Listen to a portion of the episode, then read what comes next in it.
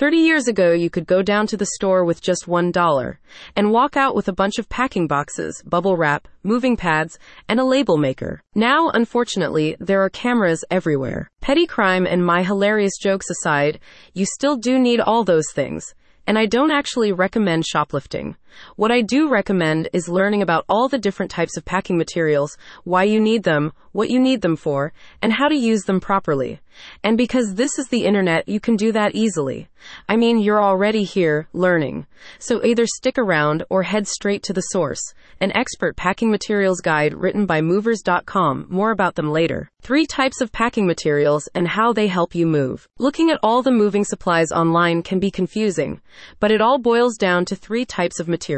Cardboard boxes, protective materials, and labeling materials. Special cardboard boxes and why you need them. Alright, before you stock up on just any old boxes, you might want to see what else is out there.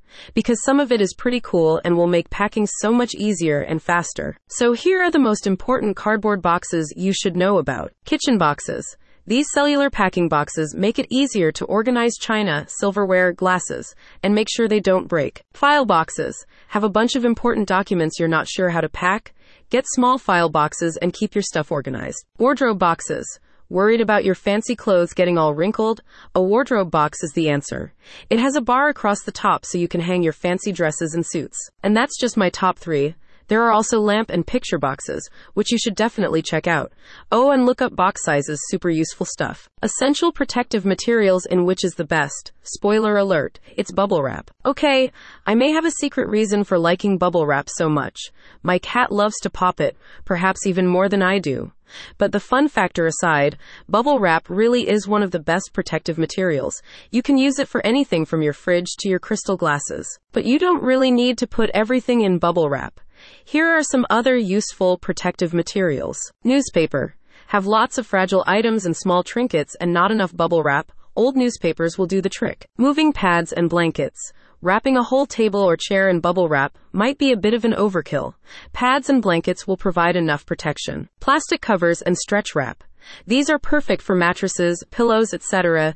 You can also use them to protect electronic devices from moisture. Different labeling materials and how to stay organized. Packing is only half of the job though.